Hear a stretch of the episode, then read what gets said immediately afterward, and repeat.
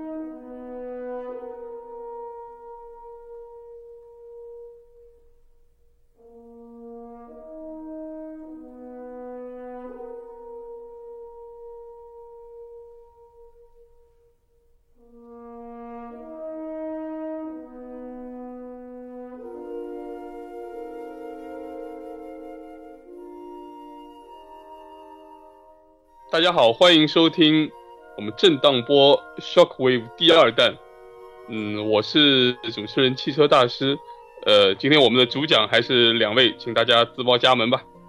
呃，大家好，我是菠菜，我是新凯。嗯，我们上一期讲了是现在电影世界里面最红、最当红的一个配乐是汉斯季默。那我们今天就把时间往前倒推一点来讲。讲讲一位老前辈吧，反正可能也是普通影迷里边可能是史上最有名的配乐师了吧，约翰·威廉姆斯。呃，最近反正八月份我们国内院线也会上一部很经典的老片的三 D 重制，就是《侏罗纪公园》。那我们今天就是反正也是赶这波潮流，一起把整个《侏罗纪公园》三部曲的配乐来回顾一下。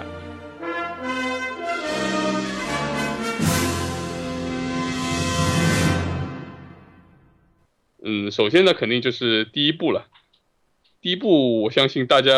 肯定都是大家所有人美好的童年回忆吧。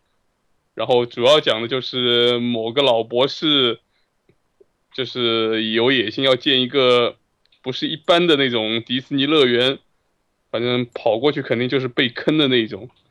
他是把以前琥珀里面困的一个远古的蚊子的血液里面提出了恐龙的基因。然后，然后利用这些信息来培育基因，听起来其实蛮科学靠谱的，但好像现在也还没人做到这一点。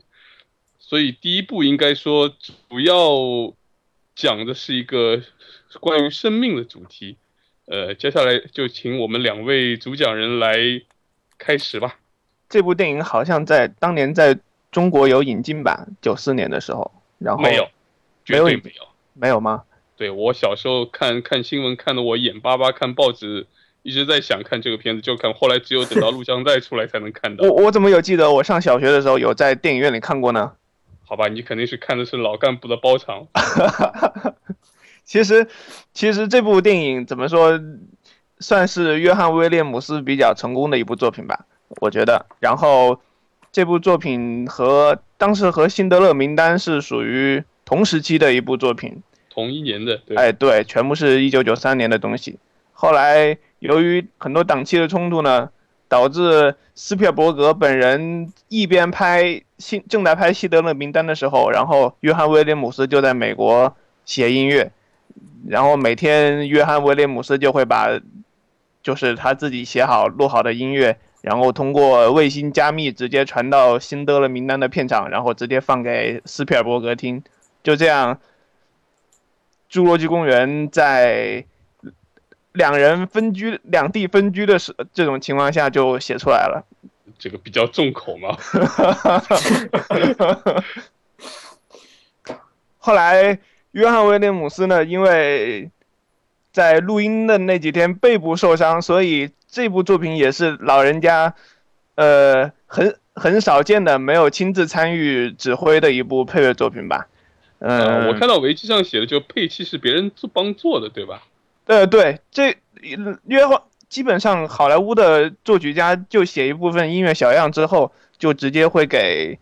他接下来的那个配器师，就是他们专属的配器师去把整个总谱来完成。其实，对，很牛的一点是，其中有一位就是那个亚历山大那我也不知道不知道那个中文名该怎么叫，叫 Courage 对吧？那个人就是写《星际迷航》电视剧那个主题的 A C 那个是吧？亚历山大·克里奇。对对对，所以这一点让我觉得蛮蛮蛮激动的。对，但是约翰·威廉姆斯他的呃，就是那种音乐小样怎么说，算是呃目前很多配乐家里小样写的最丰富的一个人了。基本上他一个人能把所有重要的配器全部写完，你的配器师所要做的就是把剩下的还差的一些次要的一些乐器把它填充起来就可以了。所以说给约翰·威廉姆斯写配器的是一个又轻松又呃复杂的活。轻松在于确实自己操心的东西不太多，复杂在于他约那个约翰·威廉姆斯的整个创作技巧，就是配器技巧来说是算是目前所有作曲家中比较牛逼的一个吧。呃，当然了，整部那个《侏罗纪公园》这个配乐来说，呃，我个人认为是一种卡通卡通化的风格吧。当然，那种卡通化并不是指啊、呃、整个音乐就是风格是那种很风趣幽默啊，就是这种样子的。其实是一种，其实是一种与那种影像。影像节奏和音乐节奏相互配合的很流畅的一种创作方式吧。其实这个和呃这种动作片配乐来说，其实和七八十年代的那种动作化音乐的写作思那个写作方法有点类似。呃，比方说，就就举个简简单的例子吧，就是那个博士到了那个进了侏罗纪公园以后，看到。就是第一次看到那个恐龙，就是万龙在吃树叶的有一个场景，就是那个万龙在最后那一刻有站起来，然后去吃树顶树树顶上的那片树叶，就这个就这个地方，那个音乐，这个时候是响起了那个音乐主题，这个主题呢，在万龙起身扬起身的时候，它有一个整个呃就是。调性往上走的一种趋势，就是我这个我们后面要讲的一个，就是西拉西这个，呃，就是这样一个三音的小动机，这个动机是一个往上走的一个趋势。但随着那个恐龙把树叶一吃完，然后前脚掌着地，轰然一声，就会有一个一个拆，然后定音鼓，然后整个乐队的一个重音就正好配合到那个呃恐龙。那个落地的那个时候，等于说整个音乐节奏和它的影像节奏的配合方式是非常相近的。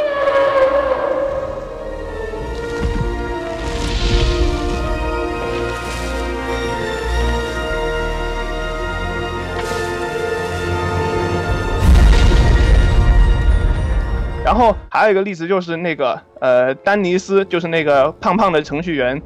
然后跑到那个恐龙胚胎里面去偷胚胎的时候，他把那个恐龙胚胎保存的那个保存的那个装置，然后把盖子提起来，就这个时候，那个整个音乐就就有两次，因为他总共提了盖子提了两次嘛，呃，每一次音乐都会有一个加强的一个反应，这个我觉得在呃后面的地方可以慢慢给大家稍微说一下吧。我先说说他首先进公园看到恐龙那一段音乐吧，也就是刚才菠菜说，呃，看到晚龙吃树叶那个，那个其实是一个呃两大主题之一，一个生命主题，也就是菠菜刚才说，嗯、呃，这个三音动机，然后这个三音动机呢，它是以一个音阶起始音，也就是主音为开始的，然后一个音阶的起始音其实也是它结束的音。所以给人一种感觉好像动了，但其实没有动，比较宁静的感觉。所以整个旋律一出来就有一种，嗯，类似冥想的性质。整个切入角其实是在赞美生命的态度，甚至有一带有一些造物主的色彩。所以听一下这个三音动机，其实贯穿了整个旋律的。我打断一下。就就我们新凯今天请来了驻场乐队，专门为我们听众来表演。没，就一台破琴。好，说回刚才那个呃生命主题啊，就是三音动机，它三在整一个旋律里头是贯穿了很多次，像在提醒人们这个生命的美妙。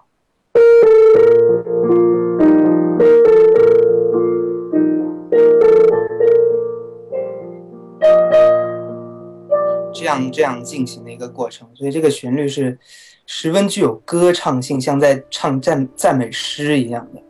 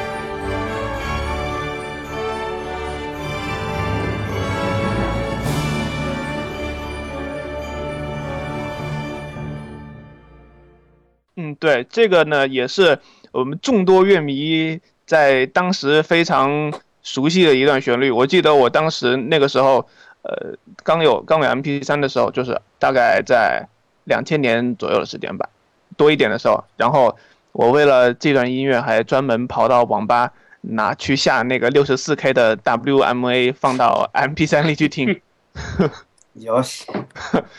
所以说这个主题，呃，其实应该还有一个主题在《侏罗纪公园》里面有一个影响，就是好像刚才那个新凯说的一个公园的主题。整个约翰威廉姆斯在这个作品里面写了两个非常具有旋律性的东西。啊，公园主题其实跟生命主题是非常不一样的，用的其实是 John Williams 呃最常用的一种模式，号角开场，然后弦乐弦乐发展，然后调调性也是个大五度，就是用大五度开场。哆来咪发嗦的哆嗦，然后他很多其他作品也是类似的，比如说超人呐、啊，呃，星球大战呐、啊，或者是呃夺宝奇兵，所以这是一种具有很宏伟、很有历史感的，就很辉煌的公园，对对对，就让就赋予了公园的这种色彩，所以它开场就是一个五音，然后再高一点。这个五音这样子说，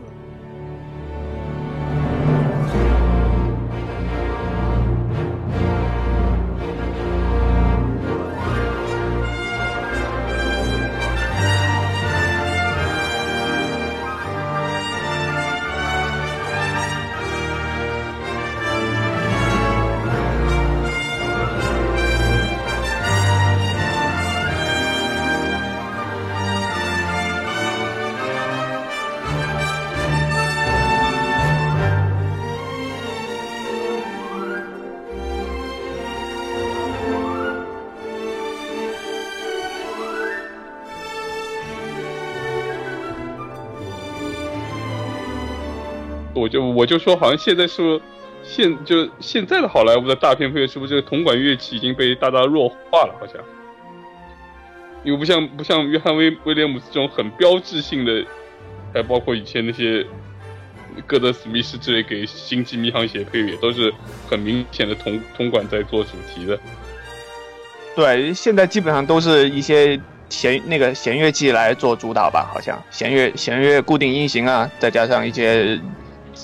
基于此类发展的一些旋律、旋律的、旋律的东西吧，嗯。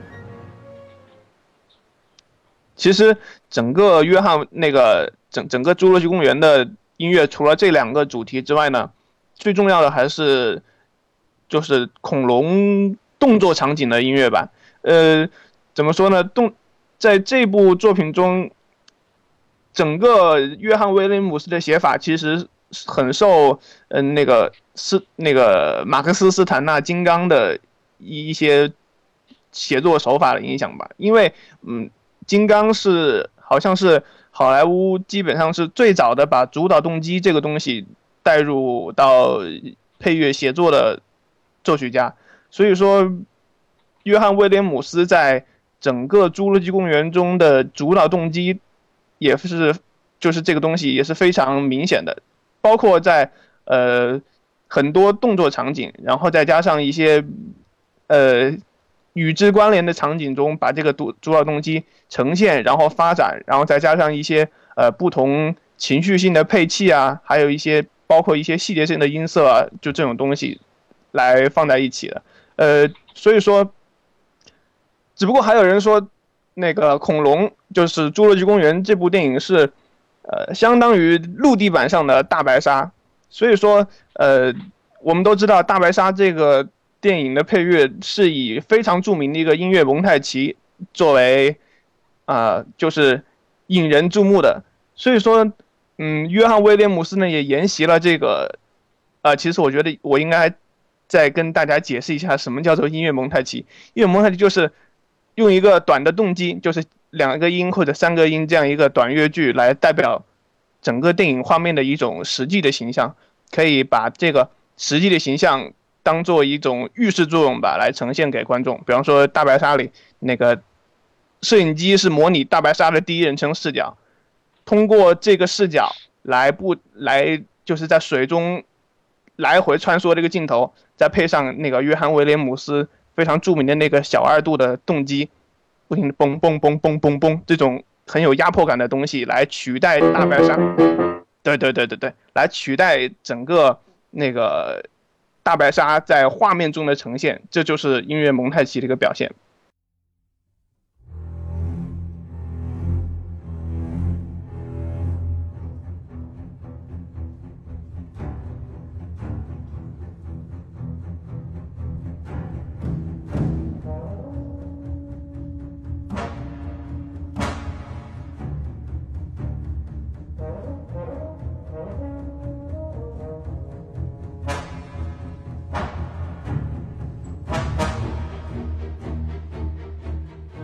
为什么之所以我说，呃，《侏罗纪公园》的音乐蒙太奇并没有像大白鲨那样明显的？其实，呃，《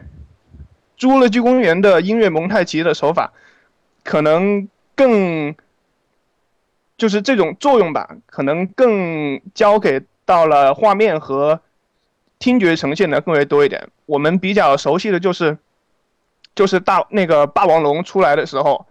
要么就是水坑里的水波纹。然后还有那个水杯里的水波纹，还有那种轰轰轰不停的震动的那种脚步，用这个东西来代替了那个霸王龙出场的形象。但是霸王龙整个一呈现，就有一个一个很著名的一个四音的动机在整个作品里体现。那么霸王龙那个动机其实也是在电影里头，有时候也会用在其他肉食龙里头。是个十分不和谐的四个音，而用这四个很不和谐的音一出场，就有一种很不祥的暗示。听起来有点像那个第三类接触那个嘛。呃，第三类接触是五个音吧？当当滴答。我知道，我知道，就是刚才那四个音嘛，都是威廉姆斯嘛。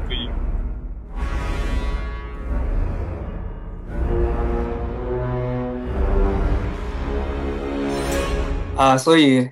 呃，肉食龙这个动机的话，在全片里虽然不明显，但是在音乐蒙太奇里就起到了一个十分重要的作用。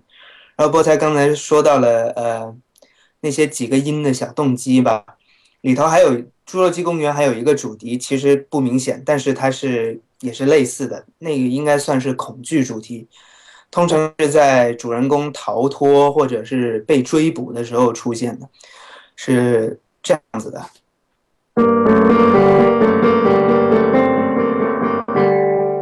然后这个主题其实很类似大白鲨那个，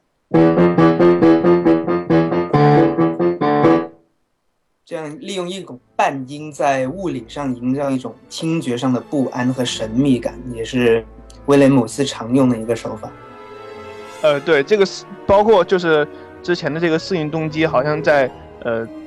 基本上我们可以把它叫做食肉龙的动机吧，因为像霸王龙啊，还有后面那个厨房里的迅猛龙这样的 场, 场景里都有。呃，其实除了这四个音之外，好像在整个影片里，定音鼓这种打击乐对恐龙的模仿好像也比较多。比方说，在那个厨房场景里，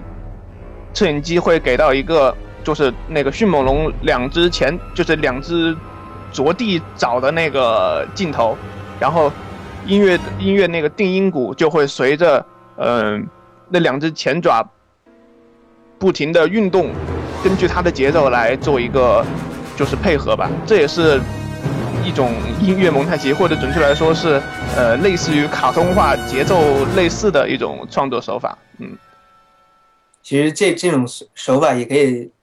追溯到电影音乐早期的分类，像电影音乐很早期还没有音效和对话的时候，主要是有一个象征性和模仿性两大类。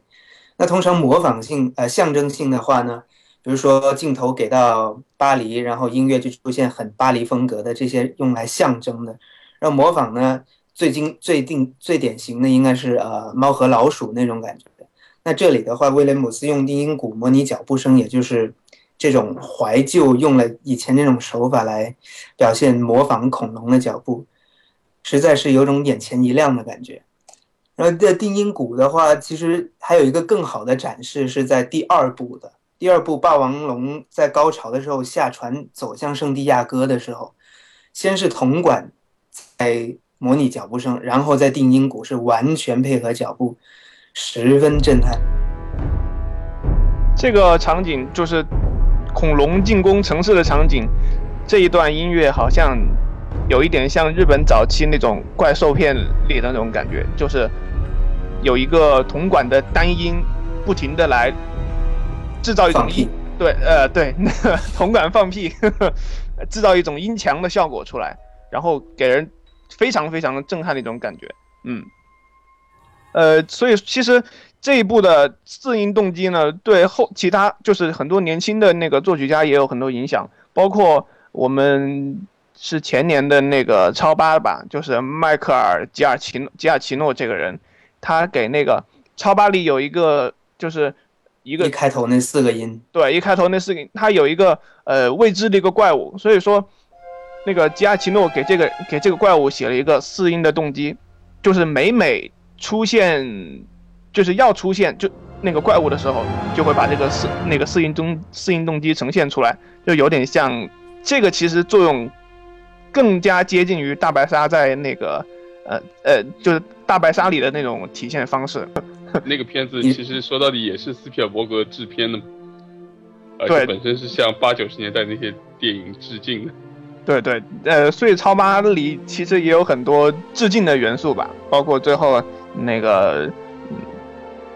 向 E T 致敬啊那种场景，其实还是确实蛮能勾起那很我们像我们这种人的回忆。的回忆对对对，呃，其实说到头来，除了这些音乐之外，呃，约翰·威廉姆斯，他这个人有个特点，就是在给每一部写配乐的时候，都会根据这个配乐来他自己重新编曲一个提提供给音乐会演出的一种一个曲目吧。所以说，嗯、呃。每个约翰·威廉姆斯的作品里，基本上都有一个非常都有一些非常独立的曲目。其实我觉得可以把这些曲目拿出来给大家提一提。呃，其中有一个是，其中有一个是就是两个小孩在树上。呃，大师帮我回一下剧情啊，那个博士叫什么名字？格兰特博士，我只知道这个演员。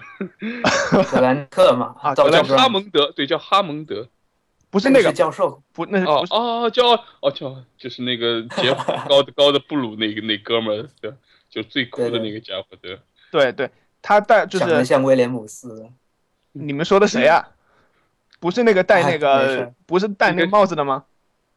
说说主角嘛，对啊，应该应该是那个酷的主角是格兰格兰特博士啊，格兰特博士、呃、教授还是博士博士呃？呃，这个无所谓了，呃，就是格兰特博士带着那个、嗯、在带着两个小孩从那个霸王龙公鸡里面逃脱出来，然后爬到树上去，这里就有一个就是和万龙亲密接触的一个场景。其实，在整个之前的那个影片里，包括斯皮尔伯格这个这个人比较怎么说呢？就是比较这种渐渐的吧，就是拿小孩和死亡这两个东西进行做做了一个结合，所以说给人造成了一种恐怖感非常强大。到了后面的场景，又把小孩和万龙那种亲密友好的那种感觉放在一起，就是形成一个非常。呃，非常明显的一个对比，所以说约翰·威廉姆斯给这个场景，就是小孩跟万龙亲密接触这个场景，写了一个非常美的一个旋律，作为一个独立的曲目呈现在这部电影里。所以后来那个约翰·威廉姆斯把把这段曲目专门改编成了一个音乐会的一个组曲，放到了他当年指挥波士顿交响乐团的一张那个精选唱片里。呃，其实除除了这个音乐呢，还有那个一个 D N A 小人，在就是最开场那个哈蒙德博士就是给大家解释那个恐龙制作原理的那个动画片里，呃，这个这个动画片，准确的来说其实是约翰威廉姆斯的第一部动画片，就是从一从五十年代到九十年代这四十多年跨度以来，第一次给动画片写音乐，他第二次的动画《丁丁历险记》之前，对对对，那是。《丁丁历险记》则是他的第二部动画片配乐嘛，所以说这个动画片当时是算是一个比较 经, 经, 经典的一个曲目，因为它，呃，虽然说 不, 不是说用了很明显的那个米老鼠化的写作手法，米老鼠化就是就是相当于我们之前看的那个《猫和老鼠》这个那个配乐一样，就是、呃、完全符合画面剧情，就是每一个节奏、每一个音、每一个配器都和。画面上的动作啊，然后剧情啊，完全匹配的那种感觉。啊、这个就是默默片的思路，因为本身是没对白的。呃，不会吧？默片默片配乐不一定是完全根据动作来走的。对，也是一个模仿性喜剧的话，喜剧的话啊，对对 对, 对, 对因，因为动画片本身其实说到底，大多美国动画大多都是喜剧类型。就是在这个 D N A 小人配乐里，约翰·威廉姆斯并没有完全按照米米老鼠式的那种写作手法，他加了一点爵士，然后加了带了一点点。加带了一点点动画面和音乐结合的一种创作模式，所以说算是一个比较完全独立于整部配乐风格的，相当于一个那个画内音乐一样的，就是影片中的有源音乐一样的，嗯，也算是一个非常精彩的一个篇章吧。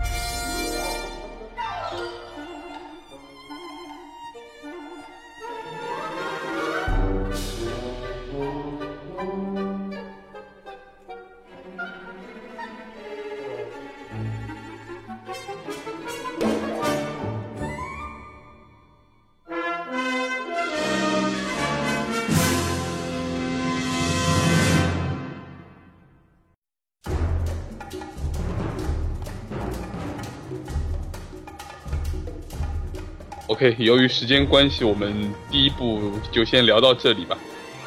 然后接下来是就是四年之后，反正还是原班人马，斯皮尔伯格又拍了第二部《侏罗纪公园：失落的世界》。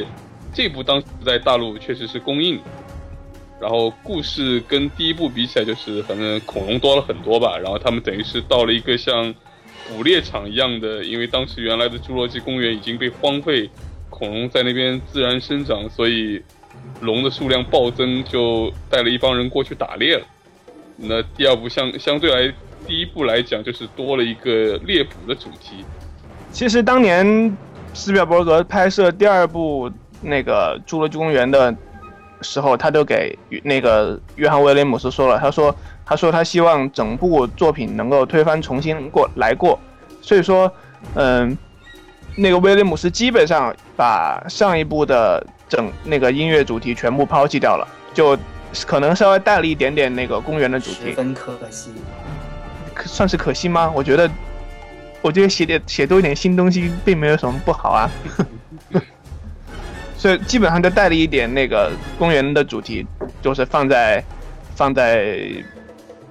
全片的一些变奏里出出现，还有整个片尾的一个呈现吧。嗯，所以第二部由于是这种猎捕的场景，并不并和第一部所强调那种生命的意义啊，这种那个 nature finds a way 这样的感觉，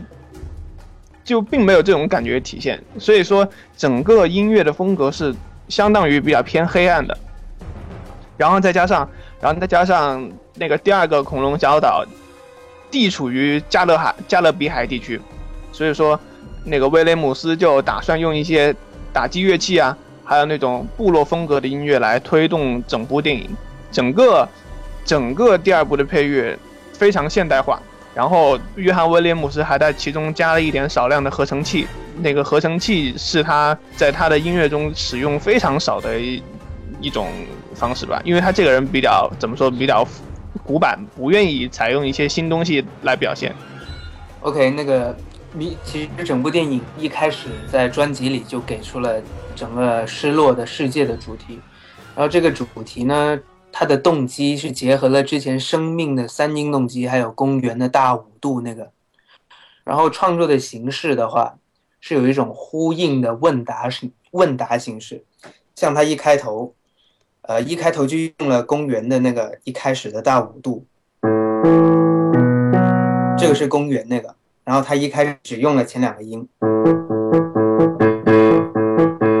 像是在设问，不断的重复说公园啊公园啊公园啊，然后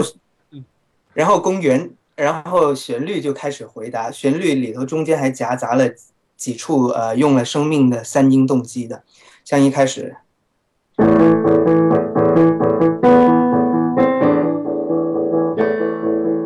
生命的动机。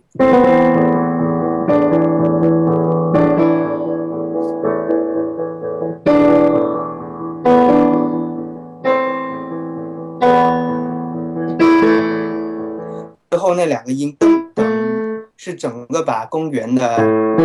这两个音反了过来，形成一个镜面的对位，所以整个公园的动机就颠倒了，像是在告诉你，给了一个回答，你问我公园吗，我就告诉你公园从天堂变成了地狱，整个东西反了过来的感觉。然后这个不断重复的音也是一种很常见的部落音乐的音型，就给人一种荒蛮的感觉。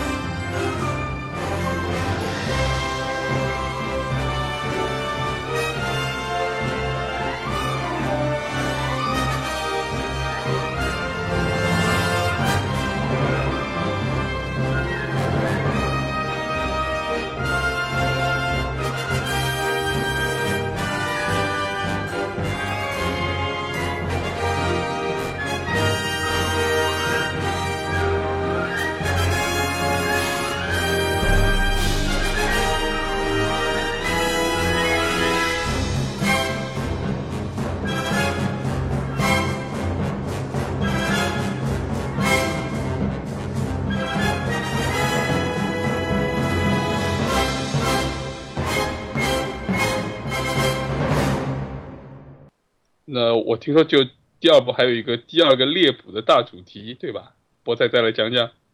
呃，这个主题并没有在整个全片中用，它算是一个呃怎么说，就是这首曲子好像叫 Hunt， 就猎捕吧，在在原声带里面，原声带里面有收录。它这个就是整个那个 Ingent 公司派人过来开始猎杀，不是有一段非常专门有一段讲他那个猎杀过程的一个一个画面嘛？这个音乐其实是配这个的，但是后来呃好像由于在后期剪辑上的一些问题吧，那个有加一些素材啊，然后可能就是说不清楚了什么原因，把那个 Hunt 这首音乐拿掉了，完全后来所以说成片我们看到的我们所听到的配乐就是基本上就是基于那个。整个第二部的那个第一第一首大主题来剪出来的。其实猎杀这个主题也是根据大主题去改编的，像是大主题它第二句，然后后面有一个噔噔噔噔噔，然后猎杀的后面是，也是用了这一段大主题的最后一一小句去改编的。所以像是整个迷失的世界的其中一部分吧，这个猎杀的行为。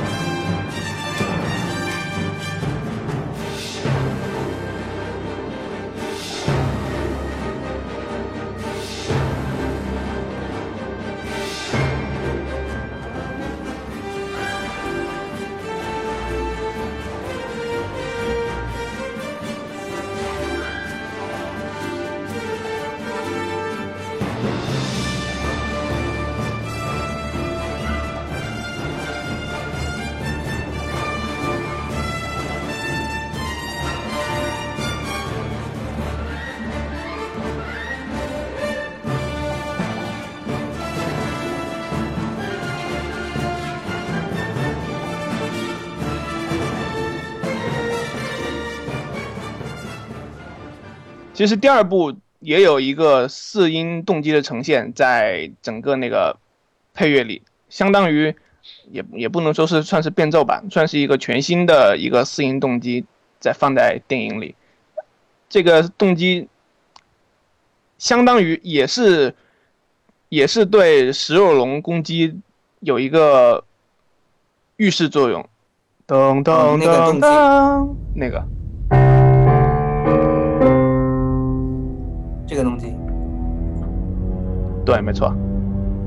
它应该也是由呃第一部食肉龙那个动机变奏出来的，不过就专专门用来给迅猛龙，是迅猛龙吧？霸王龙也作为它，霸王龙、呃，所以可能是给这个增加新的新的恐惧。呃，对，其实我再举一个，就是一种埋伏性，就就是第二部。这个动机有埋伏性提示的一个例子吧，就是、嗯、那个 Ingen 的公司的就是哈蒙的博士那个 R， 他在就是码头演讲的时候，整个那个配乐里就有一个这种动机的隐藏，这个动机里面就隐藏了一种后面所到来到来那个灾难在里头。其实这种那个铺埋伏的手法也是约翰威廉姆斯经常在剧情中就是在配乐中。常用的一种手法，他的这种音乐等于说你听他的音乐可以推可以知道可能所预示的一种场景。嗯，这还有一个例子就是零二年在那个克隆人的进攻星球大战第二部，在最后片尾有一个克隆人的进攻，就是就是克隆人结集集结以后上飞船那个场景，我不知道大师你还记不记得？就在最后片尾快快完的时候有一个这个场景，镜头好像是有印象。哎，对，然后这个地方，约翰威廉姆斯配的不是别的音乐，配的正好是那个黑骑士的。黑骑士进行曲就是梆梆梆梆梆梆梆，这个就是本身就是阿纳金有点变坏，就就是要报仇什么之类的，对吧？对，没错。所以说这也是一种，这个埋伏呢也提示了，包括后面可能是后面第三部的剧情有一个提示提示作用。所以说整个约翰威廉姆斯的结音乐结构是非常严谨的，它能够帮助就是观众去理解整部电影的剧情到底是怎么样一个后续的发展。其实但当然了，可能大多数人在看电影的时候对音乐好像并不在意，所以说只有靠我们来帮大家来点播一下这种隐藏的细节了。像像我们这种星战geek听到这个主题出来的时候绝对是热血沸腾了。呃其实第二部呢其还也有一个小的地方也值得提一下，就是其实总的说来也是一个画面，就是音乐节奏和画面节奏相匹配的 一, 一, 一个例子吧。嗯，最开始，嗯，他们刚下飞机到那个岛上，看到那个三角龙结队往前走的一个镜头，就是刚下飞机的时候，这里的配乐是一个一个弦乐组非常一个长线条的一个缓在低音区一个缓缓演奏的一个旋律，这个旋律呢就是模拟出那个三角龙爬行的一种缓慢的姿态，这个我可以在我们可以在后面来给大家听一下。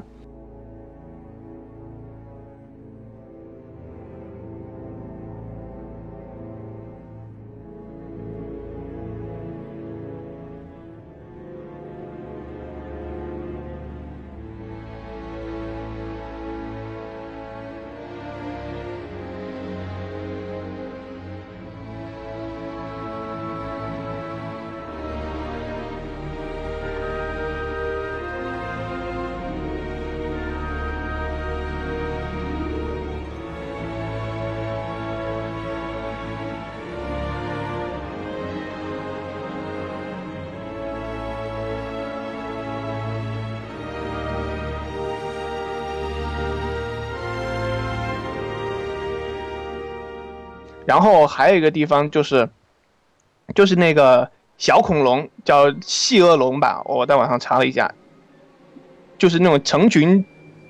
攻击人类的，就是一开始就有了，就是那个那个欺负小女孩，我是我是恐龙脸盲啊，就那个小女孩小女孩，就那个小的细颚龙，不是在后面有一个就是捕杀他们，就是就是一群小那个细颈龙来捕杀呃。他们那个整个猎杀团队里面一个人的一个场景嘛，就是在上厕所的时候发现的，就是那个地方。这这里呢有一个有一个弦乐群在高音区非常快速上下来会滑动一个一一种一种一种呈现方式，它这种这个呈现方式就非常急躁狂躁的一种音乐来模拟整个小恐龙，就是一个是模拟它的叫声，就是高很高尖尖那种叫声，还有一个模拟的就是嗯。呃一个小恐龙的群，这种非常急躁，然后非常不安的一种感觉在里面，也是也相当于是一种音效化的模拟吧。其实这种音效化呢，在约翰·威廉姆斯的一些作品中，包括一些很早期的作品中都有一些体现，是一种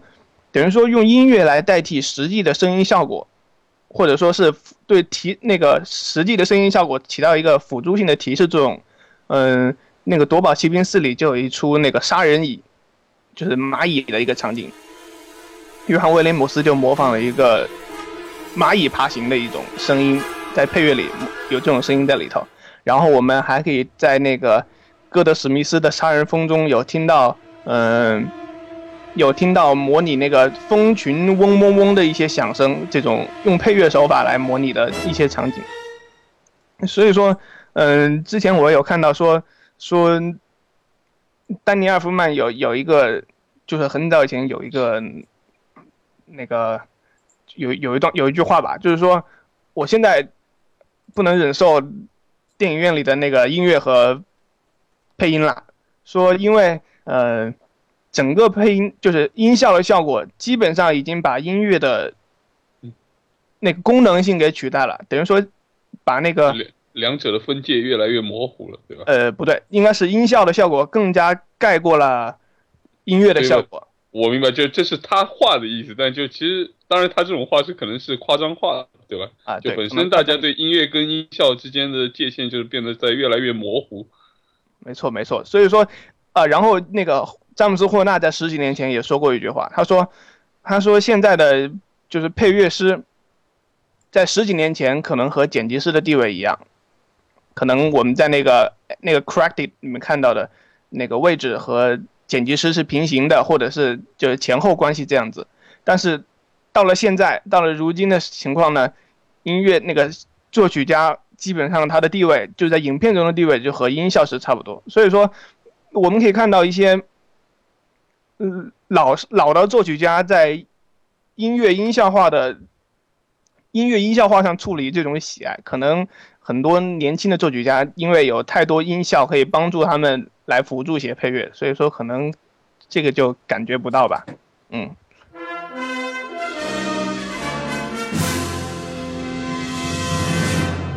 然后接下来《侏罗纪公园三》，我估计从电影粉丝角度讲，基本上大家都是自动把它忽略了。但这个片子除了就是恐龙终于飞起来了之外，他还多了几个就是描述一家人的这种呃亲情的这种戏份吧，然后他的配乐可能也是在这一点上做了一点讲。当然这一部呃不是约翰威廉姆斯配的，是找了一唐戴维斯来代替，所以就请两位来说说到底跟之前两部有什么样的区别吧。其其实我和新海当时在下面讨论的时候，并没有把这一部的配乐当做一个重点。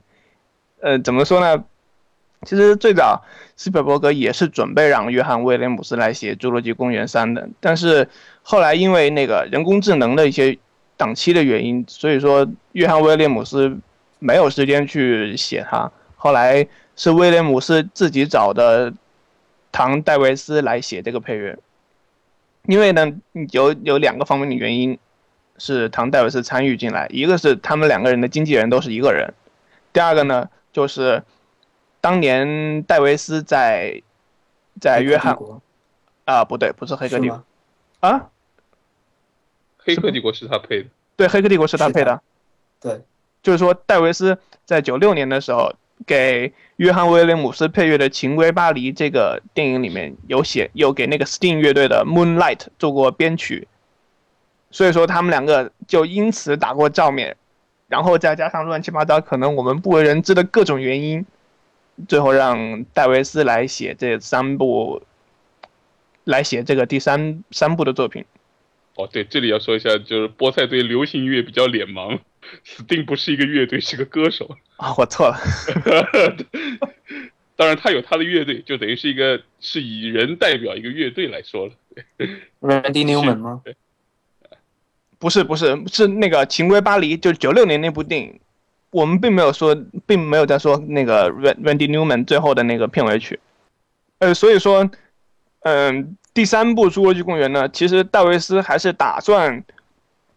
在威那个威廉姆斯的基础上，给整部配乐做一点延续，做一点延续性吧。但是毕竟约翰威廉姆斯是一个纯学院派的作曲家，他的音乐都非常工整，你整个曲子一听出来，你就能感觉到就是。每一个那个曲子，你能知道他到底是在说什么，是在表达什么，对应这些什么东西。所以说，可能在后后面的作曲家要想去模仿他这种创作思路，可能并不是怎么说呢？可能并没有那么完美吧。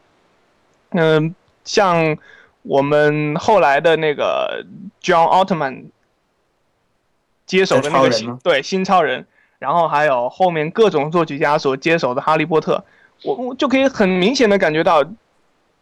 就是相当于把约翰威廉姆斯的几个经典的主题揉在自己的一个作品里中去了，这种感觉是一样的，就相当于呃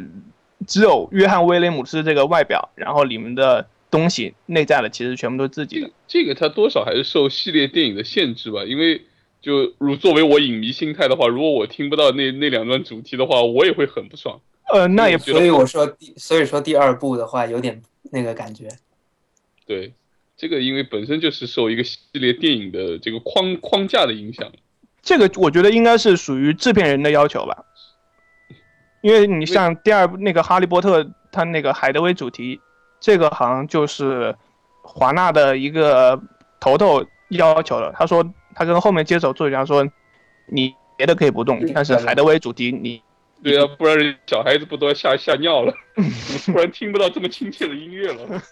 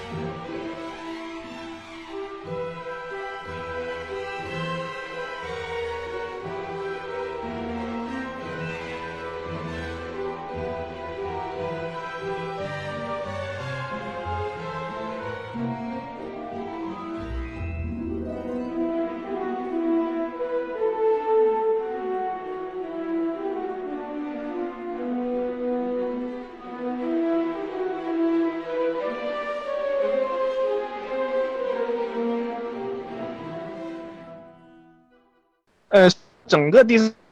配乐来说，相逻辑性可能稍微差一点吧。除了一些老主题，然后让那个 Davis 在给这部配乐里写了一个新的一个 family 的亲情主题以外，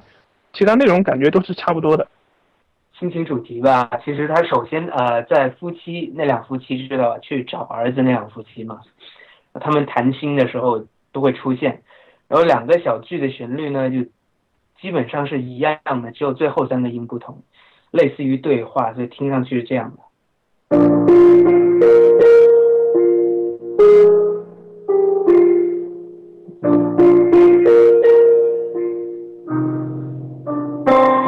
像就是两两一父一母在的对这样的对话，然后旋律给人一种，这个这个、如, 如今十年后讲就是小清新疗伤戏了。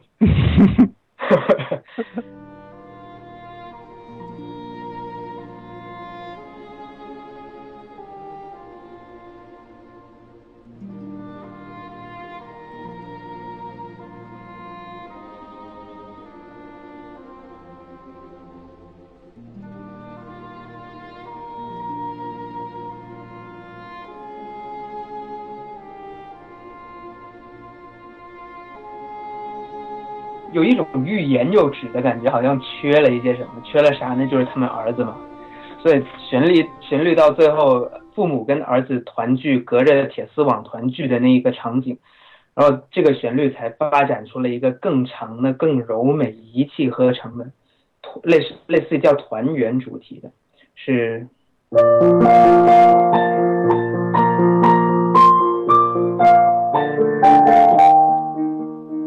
这样子的。所以是先用了父亲母亲两个谈心的那种感觉，然后再拉成一个儿子加了进来，融为一体，变成了一个完美的亲情主题，十分的柔美。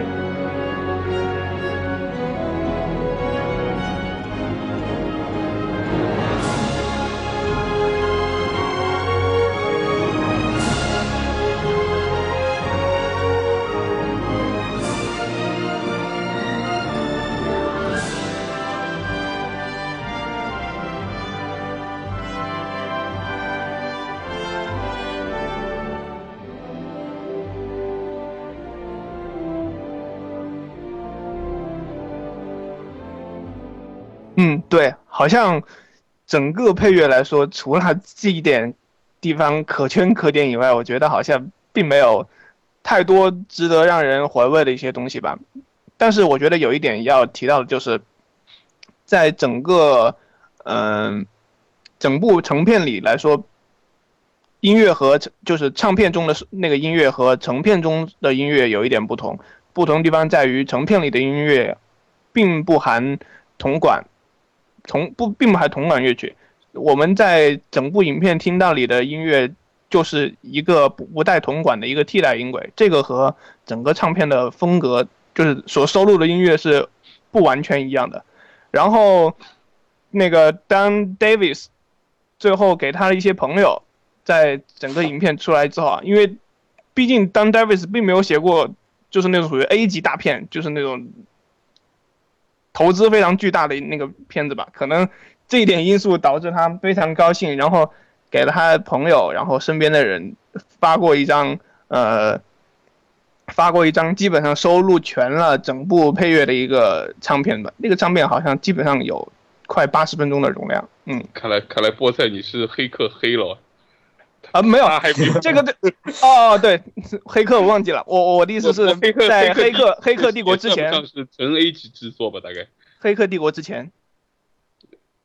其实说到黑客帝国啊。Don Davis 应该是在九九年完成《黑帝国》，然后这一部片子是在零一年，然后他同时还在构思三部《黑帝国》，所以他有一些他比较典型的手法都是能在国家公园里听到的。有一个很明显的例子是一个钢琴，呃，四度四度音阶循环，像在《黑客帝国》里是这样子的。这样的循环，然后在《侏罗纪公园》里是这样子的，是那个数据流吗？《侏罗侏罗纪公园》多多少少听听得到是一种黑客帝国的感觉。然后 Don Davis 还有一个动机在全片里是比较明显的，是为吉贝龙创作的动机。吉贝龙就是那个长得比霸王龙还大，然后背上背上有就是最开始出来的那个。Amanda 那个妈妈下飞机拿着喇叭吼，吼完之后听到森林里传了一声吼，然后就很不很有一个很不祥的动机出现，就是这样子的。这就是吉贝龙的动机，然后吉贝龙的动机就是贯穿全片吉贝龙出场的时候啦。然后最有最有最有意思的是在飞机坠毁，然后吉贝龙追他们的时候，忽然霸王龙杀出来了，然后霸王龙跟吉贝龙就打起来了。打起来的时候 Don Davis 就创作了一首很很吵闹的配乐来描述这个场景，叫 Clash of Extinctions， 在应该在专辑倒数第几倒数几首，然后里头就是基本上是这个吉贝龙动机和霸王龙的两个动机在铜管那里不断换铜管乐器不断扭打，然后吉贝龙的动机越来越高，音音域越来越高，然后最终战胜了霸王龙，是一首很形象但是也很吵闹的配乐，然后吵过头了，结果就没在电影里头用了。所以电影里头那一段那一段场景是完全没有音乐的，效果也非常好。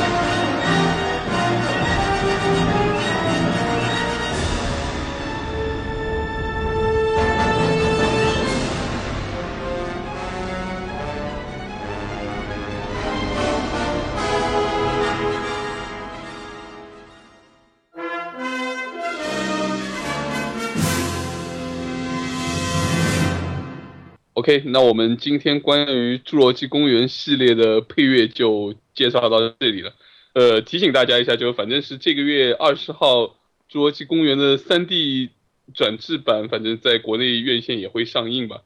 对我来讲，其实去怀怀旧还是很值得的。当然，如果要是有二 D 就更好了，可惜没这可能性。呃，那在我们结束之前，我就想问一下，呃，菠菜跟新凯介绍一下你们的微博账号，大家好，及时关注。尤其我相信新凯今天这些键盘一秀的话，估计粉丝量暴增了呀，尤其是女粉丝。对、啊，哎呀妈呀！呃，我的微博账，我的微博账号是哈利菠菜，利是利是胜利的利，波是不带草字头的波，菜是菠菜的菜啊、嗯，然后。作为自封的约翰威廉姆斯中国办事事务主任，我决定在整部节目的片尾打两个广告，一个是约翰威廉姆斯一口气签下了三部星战的新星战的配乐，就是和 J J Abrams J J 不嗯对对对，我我对亚伯拉姆，我是导我是导演盲，一口气签下了三部星战的配乐，而并不是我们之前新闻里看到的说签下了一部。然后还有一个广告，就是今年约翰威廉姆斯还有一个欧洲风格，就是基于二战题材的一个电影配乐版，呃，也是刚出来的一个新闻，是《偷书贼》，计划是在今年的十一月份上映。我觉得如果有喜欢他的乐迷，可以去购买一张正版 C D 来支持这位老人家吧。嗯。OK， 那新凯说一下你的微博账号。那我的微博是 Hans Zimmer 的音乐，我是寂寞脑残粉。他的广告我就不打了。OK， 不过那我最后个人一个请求，就我刚才听新凯谈那一段《侏罗纪》第一部那个冒险的那个主题，真的是听得我很陶醉。要不你最后来能不能完整点的来演绎一下？